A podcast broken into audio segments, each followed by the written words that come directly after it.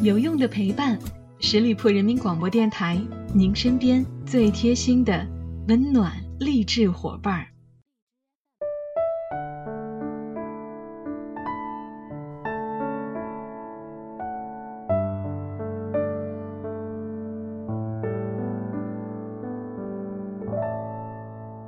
有用的陪伴，十里铺人民广播电台，您身边最贴心的温暖励志伙伴。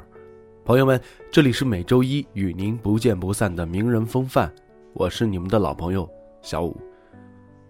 每次出现在公众的视野里边，郭晶晶似乎都给人一种极大的反差感。作为曾经拥有4枚奥运金牌和31项世界冠军头衔的跳水皇后，如今坐拥身家100亿的豪门媳妇儿，他却永远低调的跟普通人没什么区别。其实对于郭晶晶来说，她选择的并不是豪门，而是爱情。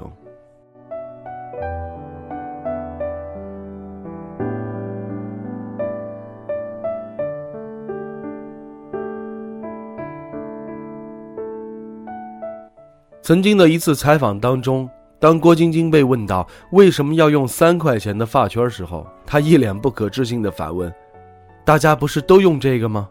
这个发圈就是卖3块钱呀，难道我要去强迫人家卖300块钱吗？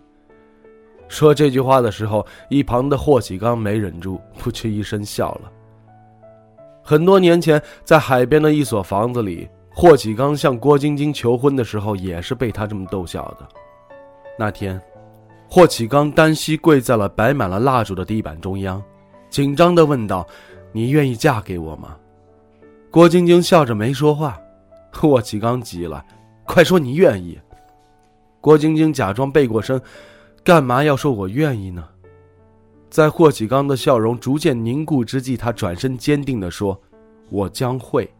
爱情长跑8年之后的郭晶晶和霍启刚终于在2012年走进了婚姻的殿堂。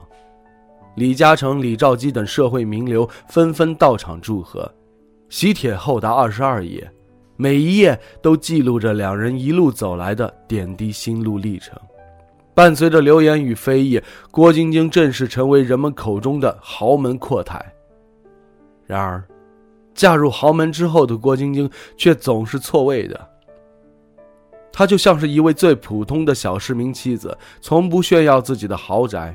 甚至人们很少从他的身上看到奢侈品，反而常常拎着环保袋自己去超市购物，在货架前反复对比价格，看到街边几10块钱的童装也会给儿子买，还曾经被拍到他和霍启刚2个人坐在路边吃便当的照片。不得不说，多年运动员的生涯造就了郭晶晶坚韧踏实的人生态度，这种态度使得他能够自如地面对豪门生活，也是使她成为跳水女皇的真正原因。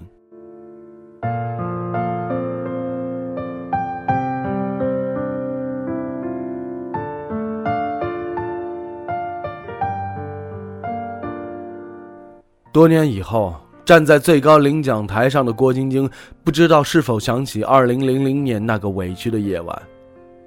在悉尼奥运会上错失金牌的那天晚上，郭晶晶陷入了前所未有的崩溃，跑到奥运村的小河边抱头痛哭，边哭边嘟囔着：明明我比他付出的多得多呀。郭晶晶口中的这个他，正是师姐伏明霞。他们的羁绊还要追溯到7年前。1993年，国家跳水队来了一批新队员，12岁的郭晶晶就在其中。那时候他还是一头干净利落的板寸，稚气未脱的脸上闪烁着一双好奇的眼睛，笑起来的时候总是眯成一条缝。在来来往往的人群当中，他发现了偶像的身影，那是刚刚在巴塞罗那奥运会上夺冠归来的伏明霞，奥运史上最年轻的冠军，被全世界称为跳水天才。而国家队的训练日程是辛苦而简单的，每天5点起床，晚上7、8点结束一天的训练。教练钟少芬评价说，郭晶晶是所有队员里边最刻苦的，她能够完成教练所有严苛的要求，多次被评为队里的训练标兵。机会总是会眷顾那些付出努力的人。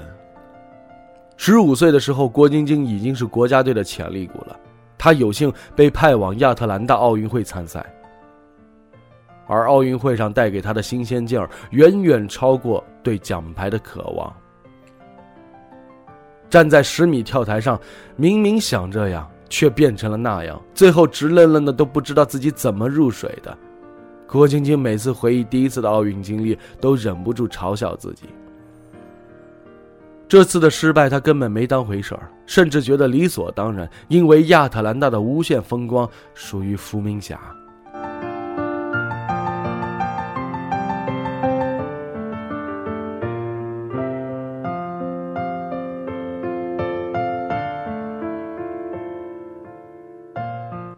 然而伏明霞的突然退役，使得中国跳水领军人物的位置空了出来，这让躲在女主角身后不起眼的郭晶晶开始走进了公众视野。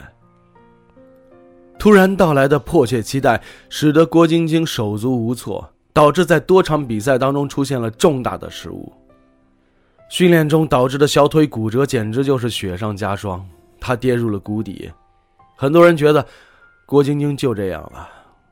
在最不被看好的时刻，郭晶晶心里跟自己较着劲儿，谁说我不行，我必须要争回这口气。然而在郭晶晶慢慢找回状态备战2000年悉尼奥运会的时候，一个消息传来，伏明霞复出了。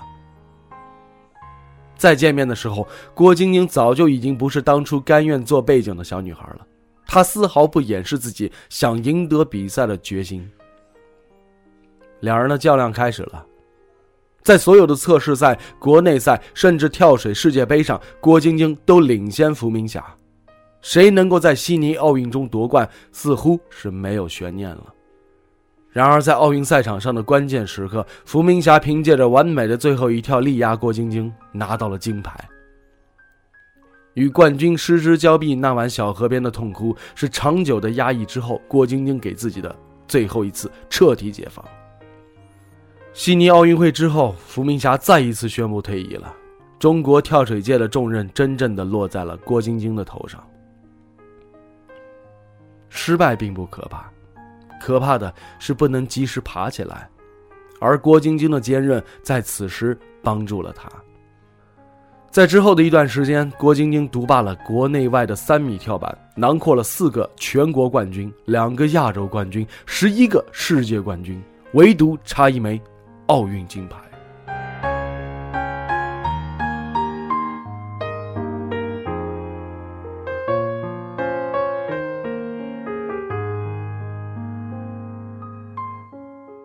2004年的雅典奥运会上，郭晶晶的职业生涯达到了第一次的高峰，她才逐渐找回了缺失已久的自信。这一年，她实现了自己梦寐以求的理想，第一次在奥运会上夺冠。夺得2枚金牌，站在领奖台上的郭晶晶头戴橄榄枝，手捧着沉甸甸的奖牌，心中激动万分，却始终保持着镇定自若的笑容。而这时候，一个男人出现在她的生命中，即将改变她的命运。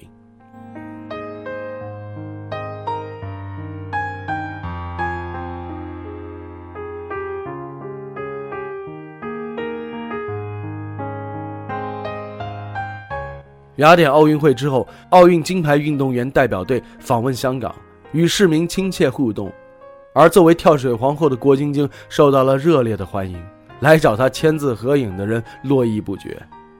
郭晶晶累得趴在桌子上休息的空档，一位戴着眼镜的男士走了过来，他操着一口不太流利的普通话，礼貌地问道：“我可以跟你合一张影吗？”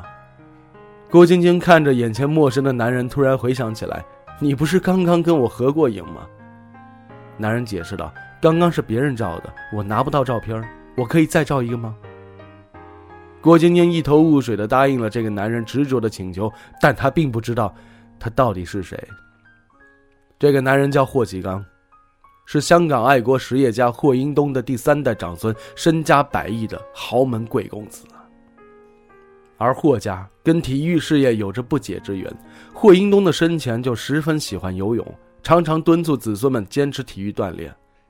北京申奥成功之后，霍氏家族还为修建水立方捐赠了2个亿。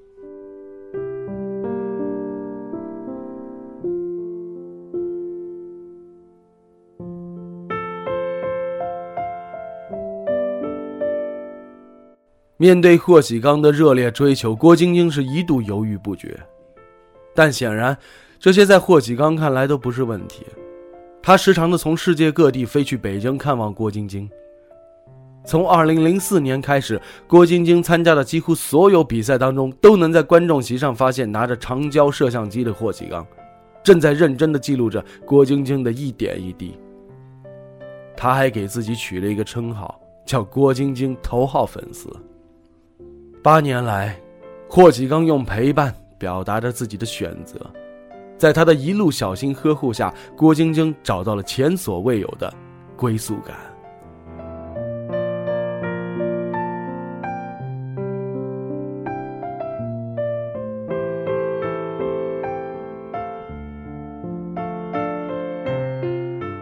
北京奥运会来临前夕，郭晶晶的身体却突然出现了异常。从7岁开始跳水，双眼日复一日地潜受着水的猛烈冲击，此时她却面临着视网膜脱落的危险。担心眼疾恶化的同时，她不想影响奥运会的备战。这场在自己国家举办的奥运会，不仅对她，对所有中国运动员都有着非同寻常的意义。郭晶晶陷入了巨大的焦虑。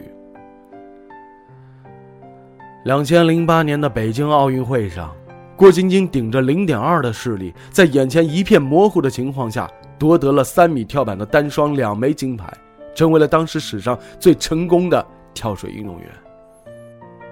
坐在观众席上的霍启刚欢呼喝彩着，这次比赛带给他的压力甚至超过郭晶晶自己。北京奥运会一结束，霍启刚就给自己的车换了一个新的车牌，赫然写着 Olympic One，翻译过来就是奥林匹克第一。他对郭晶晶的爱与骄傲溢于言表。2009年，郭晶晶成为了世锦赛上第一位5连冠的选手。站在最高领奖台上那一刻，他忽然意识到该给更多的年轻人留出机会，而自己的生活也需要更多的意义。正式退役之后，郭晶晶独自前往英国学习，从语言到文化，他认识到了更广阔的世界。霍启刚笑着说，退役之后的郭晶晶比我还要忙，想要约他，我还要提前定档期才行呢。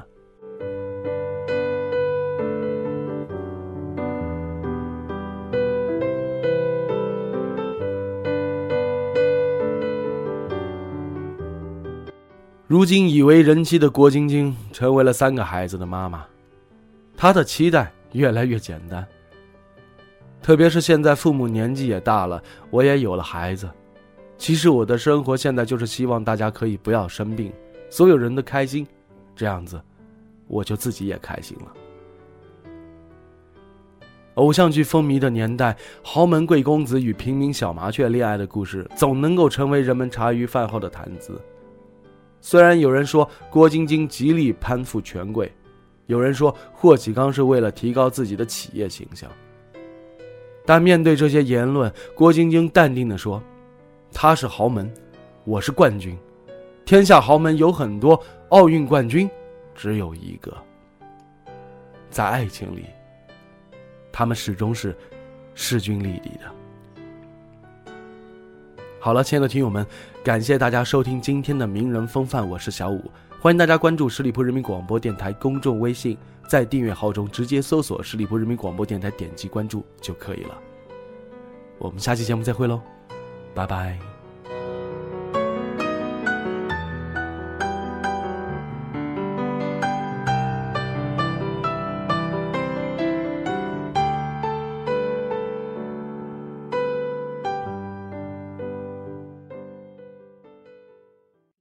本期节目由十里铺人民广播电台制作播出。了解更多的资讯，请关注十里铺人民广播电台的公众微信和新浪、腾讯的官方微博。感谢收听，我们明天再见。